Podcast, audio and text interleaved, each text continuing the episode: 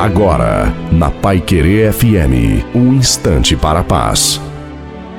Olá, ouvinte da Pai Querer FM, aqui fala o pastor Wilson Tinonim.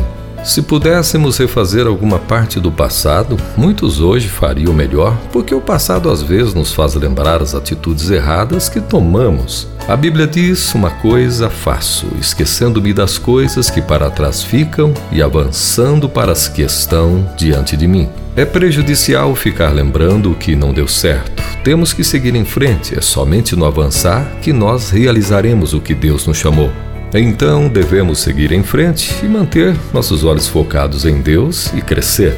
Devemos confiar nossos sonhos a Ele e nunca nos esquecer as grandes promessas que Ele tem para nossas vidas, pois a Bíblia continua dizendo: as coisas que os olhos não viram, nem ouvidos ouviram, nem penetraram o coração do homem, são as que Deus preparou para os que o amam, como vemos no livro bíblico de 1 Coríntios, capítulo 2, verso 9. Amém.